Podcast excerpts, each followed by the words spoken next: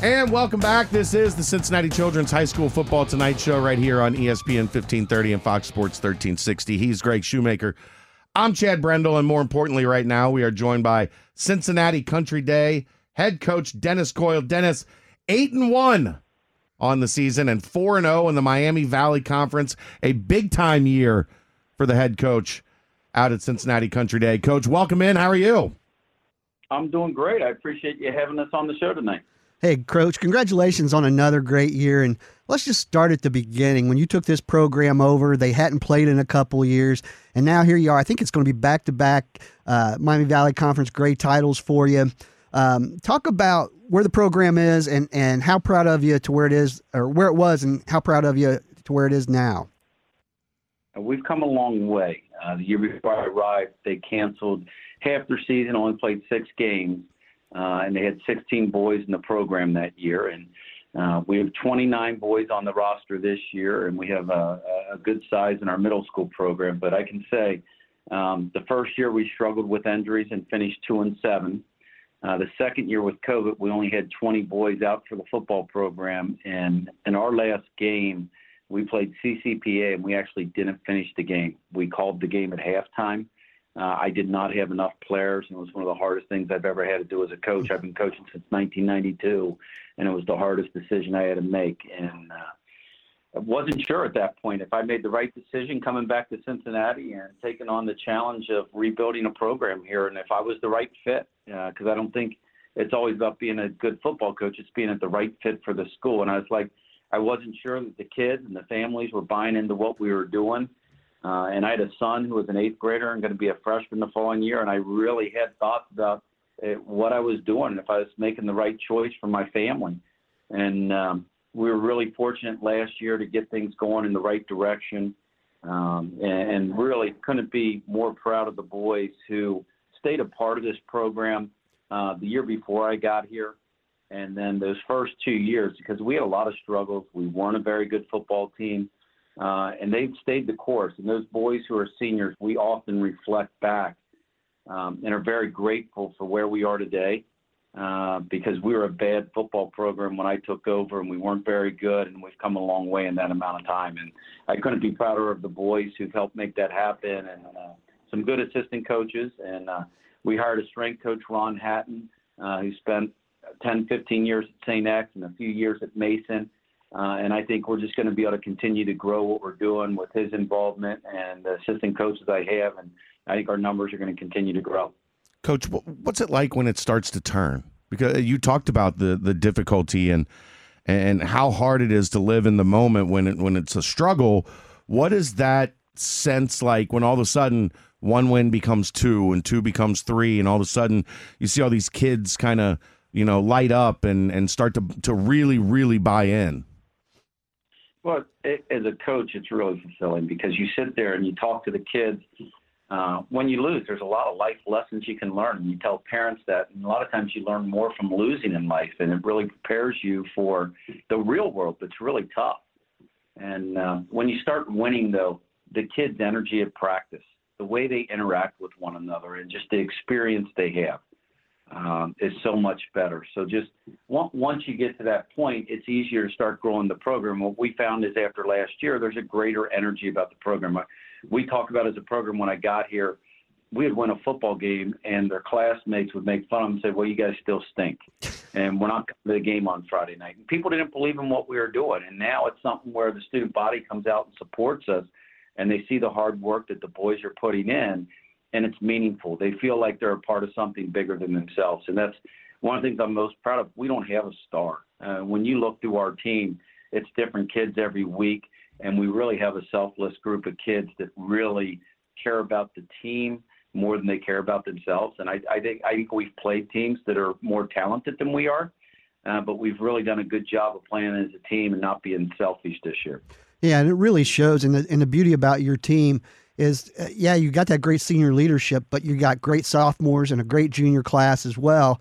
Um, let's talk about some of those guys. Let's start with the sophomore class. Your son Ryan, who's been fantastic on both sides of the ball. Lee Thomas has, has, has emerged as one of your top runners. And uh, you know those guys, uh, Patrick Ramage, I think he's a sophomore too.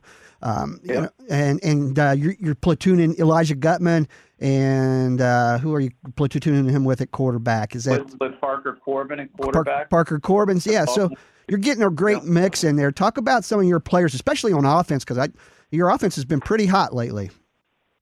No, we and it, and it starts honestly with our offensive line, which never gets any praise. Um, but we have Colin Heekin, who's a senior, and he's a four-year starter for us and a captain. Uh, Gavin Clark, who actually blew his knee out against uh, St. Bernard in the first half, uh, but he was a two-year starter for us. We have Tate McMullen, who it's an interesting story. He played golf his first three years in high school. Came out, he's a 300-pound offensive tackle. Um, I, I think will be all league first team. He has amazing feet. He's committed to Capital University for lacrosse. He's a goalie in lacrosse. Uh, but we have him anchoring our offensive line. Patrick Ramage is a two-year starter at center. Carson Yaki is a junior. who's been playing for three years. And then Luke Keegan, a junior. And, and they've really done a great job with our running game. And we have really smart kids here. So scheme-wise, there's a lot that we can do. Uh, and it starts with them up front. But then we, uh, uh, on offense, we have Parker Corbin and Elijah Gutman, who both rotate in at quarterback. Uh, Parker's more of a runner, and he's really uh, been a difference maker in a couple of the games. And Elijah, is a little stronger arm, a little liver arm. Um, and, and it's going to be an interesting battle, not just this year, but for next year as well, because both of them are going to be back. And Elijah was a kid who last year split his time between golf and football. It's his first full year of playing quarterback. Last year he was a wide receiver for us. Uh, and then Lee Thomas has had a great year at running back. Um, my son Ryan fills in there at fullback and tailback. Um, and then we have a plethora of wide receivers with Kyle Collette, who's a senior captain. Shepard Snell plays tight end and some wide receiver. Um, and, and Kyle's a senior, Shep's a junior. And then we got uh, Brandon Profit, who's a freshman. Bryce Snow is a sophomore. And Andrew Zimmerman, is a junior at our wide receivers. That we really have a lot of youth and still inexperience. I think our best football is still ahead of us as a program. I do too. We're talking with Cincinnati Country Day head coach uh, Dennis Coyle and, and his Nighthawks tonight are on. Are you on the road at Miami Valley at Miami Valley Christian Academy? And coach, what do you know about your opponent tonight? Uh, at four and five, they're having a pretty decent season. They're having a good year. They they are going through some growing pains like we did a couple years ago, and that their numbers are low. Uh, they've had some injuries to some key players. I'm not sure if any of them come back this week or not. Um, but the thing I know when I watch them, they're very well coached. I, I uh, they will have a good game plan, and their players do what they're coached to do. Know, they're well coached, and their kids play extremely hard, um, and they're young like we are. So I, I expect them to battle, and uh, I, I tell our kids. Um, they they were beating they beat New Miami and when we went up to New Miami New Miami got the lead on us early and really outplayed us the entire first half of that game. Uh, so on paper it's a game we should win, but you don't play the game on paper. It's uh, they're going to come out and they have a shot to go to the playoffs and we expect to get their best game and um, that they're going to play really hard. And I think they have some good football players that play really hard and that their coach is going to have them ready to go you know, before I let you go, I want to ask you about you're sitting number six right now, currently in the in the computer rankings. Uh, you're already in, but you could get up into a top four seed with a win and a couple things happening. But last year in the playoffs, you guys had that great record. You get in and you got Deer Park in game one with these amazing athletes.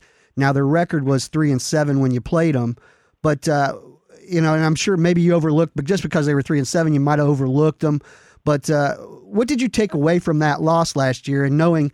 you know, Division Six, Region Twenty Four. It's basically the Marion Local Invitational. I mean, you know, Mercer County guys, the Coldwaters and the Marion Locals, uh, they dominate this small school, uh, those regions, 20, 24, and 28 usually. But uh, what did you learn from that experience last year in the playoffs, and what did your guys take away from that? I, I've been very fortunate my years as an assistant at St. X, and then at Hamilton High when I was an assistant, we were in the playoffs. Uh, and then in my time in Savannah as a coach, I've been fortunate to be coaching state finals and Elite Eight games, and it just it really comes down to matchups, and and, more important than the seed. It, even if we're the number one seed, there's the possibility that the number 16 seed is not going to be a good draw for us. And last year, Deer Park was not. We were not a very good team against sweep and option last year. We hadn't seen option at this school in probably uh, four or five years. Uh, a lot of our kids in the program have never defended it, and to get ready in a week for that, and uh, our perimeter defense was weak, and they exploited that, and it was a bad matchup. And uh, we we scrimmaged Deer Park this year, and they're they're a heck of a football team. I've actually been surprised that um, they haven't won more games than they have, but I think part of it is they're in a really tough league with some bigger schools. Mm-hmm. And their numbers and, and and Calvin Johnson, I talked before we played this year. It's just um, football is a game of numbers, and when you play in a league where a lot of the teams in the league have 50 to 60 kids, and he has 30 to 35, it's hard to compete week in and week out. And uh, I, if we match up with them again, I can tell you we're not going to be taken for granted because they are one heck of a football team. I think he does a great job coaching them. So when I look at playoffs and what we talk about is our kids now hopefully understand, and I think they did last year, that it's really about matchups. And um, it doesn't matter what a team's record is. It's it's it's executing our game plan at the opposing team and stopping what they do well. And um, our goal this year is we're we're not a team right now that can win a state championship. I'm honest with our kids about that. Uh, we're not to that point, and we still have some building to do to get to that point. But we'd love to get a tenth win, win this week, and then win a, a playoff game. And you know, anything beyond that, I think would put us way ahead of schedule right now because we still have some work to really be a playoff caliber team that can win deep into the playoffs. But that's hopefully what we're going to build here is uh, through our strength program and get our numbers up that we can be a team that year in and year out people are looking at and saying, hey, they're a team like you see in the GCL or in the GMC that you're expecting to win a couple games in the playoffs every year. All right, Coach. Thank you so much. It is uh, greatly appreciated, and uh, we uh, we enjoyed the conversation. And congratulations on the continued success at Cincinnati Country Day. Thanks. I appreciate you having me on. Thanks, Dennis. Best of luck. And that was Dennis Coyle, Cincinnati Country Day head coach. Good luck to them tonight. You can find out that result and more tonight on WLWT Blitz 5, live at 11 with all the scores and highlights from across the area. Join George Vogel and the entire Blitz 5 team tonight at 11 on WLWT Channel 5. All right, let's take a break. When we come back, best bets time as we take a look at all the big games around the tri state tonight right here on the Cincinnati Children's High School Football Tonight Show on Cincinnati's ESPN 1530 and Fox Sports 1360.